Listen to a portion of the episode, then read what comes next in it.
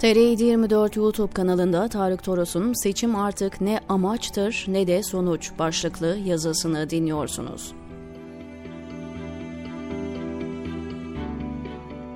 Bugünlere bir anda gelinmedi. Seçimle veya tek olayla da olmadı bu. Erdoğan, o günkü müesses nizamın kendini yok etmek için her şeyi yapabileceğini görüp buna uyanınca aynı zırhı giyip önce iktidar ortaklarını bitirdi, ardından kendine çektirenleri hizaya soktu. Bülent Arınç ve benzerlerinin Erdoğan bir yıl daha devam etsin, seçimi erteleyelim, anayasa kutsal metin değil çıkışında da bu saklı. Kaybedersek öncekinden beter üstümüzden geçerler. Bugünlerin kodları 2007 ve 2008'de saklıdır. O günlerde çok azımızın uyandığı sert müdahaleler yaşandı. Önce ayak oyunlarıyla AKP'li Cumhurbaşkanı seçtirmediler, başaramayınca ertesi yıl partiyi kapatma davası açtılar. Yargı gücüyle, asker gücüyle, medya gücüyle bastırdılar. Parlamentoyu kilitlediler. Olmadı, bilakis maksatlarının aksiyle tokat yediler. Gevşemiş AKP oyları güçlendi.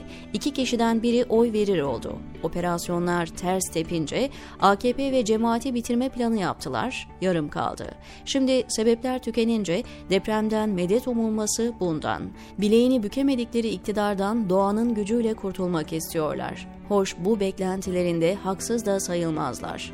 Türkiye, Rus işgali altındaki Ukrayna'nın bir yılda yaşadığını bir gecede yaşadı. Hatta Ukrayna'dan daha çok insan kaybı var. 14 milyon nüfusun yaşadığı geniş coğrafyada Rusya'nın bombaladığı Ukrayna şehirlerinden farksız bir yıkım söz konusu. Savaşın Ukrayna'ya maliyeti neyse, depremin Türkiye'ye maliyeti de aşağı yukarı o kadar. Orada da milyonlar yurdunu, yuvasını terk etti, göçtü. Burada da. Türkiye bir deprem ülkesi. 1999 Marmara depreminden önce devlet var ve müdahale gücü de mevcut zannediliyordu. Olmadığı görüldü. Bugün öyle değil. Devletin çoktan çöktüğü, hareket ve müdahale kabiliyetinin kalmadığı biliniyordu. Devletin, bilim insanlarının birkaç yıl içinde gerçekleşmesine %80 ihtimal verdiği, İstanbul depremi için yapabileceği bir şey yok. Bu da biliniyor. Sistem ve ülke fiziki olarak çöktükten sonra muazzam bir sıfırdan inşa dönemi geliyor. Herkese iş düşecek.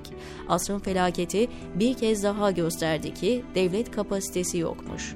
Ulusal Kurtuluş Savaşımızın üzerinden bir asırdan uzun zaman geçecek. O arada hiç savaş yaşamayacaksınız. Girmediğiniz 2. Dünya Savaşı'nın yıktığı onca devlet bugün süper güç olarak parmakla gösterilirken, gelişmiş dünyanın terk ettiği betonarme bina yapımında ısrar edecek, inşa eden hırsızları denetlemeyecek, yıkıldı yıkılacak yapılara imar affı getireceksiniz. İlk afette çökünce de insanınızla birlikte molozların altında kalacaksınız. Aynı devlet şimdi can havliyle hafriyatı kaldırmaya, kolektif suçunun üzerine yeni betonlar dökmeye hazırlanıyor. Seçim olsun olmasın, iktidara kim gelirse gelsin, tablo daha da vahimleşecek. Cari açık, döviz, enflasyon tutulamayacak. İktidar seçimi ertelemeye değil, zaman kazanmaya çalışıyor.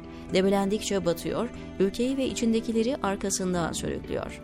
6 Şubat'tan önceki tüm analizler çöptür. Hikaye baştan yazılacak.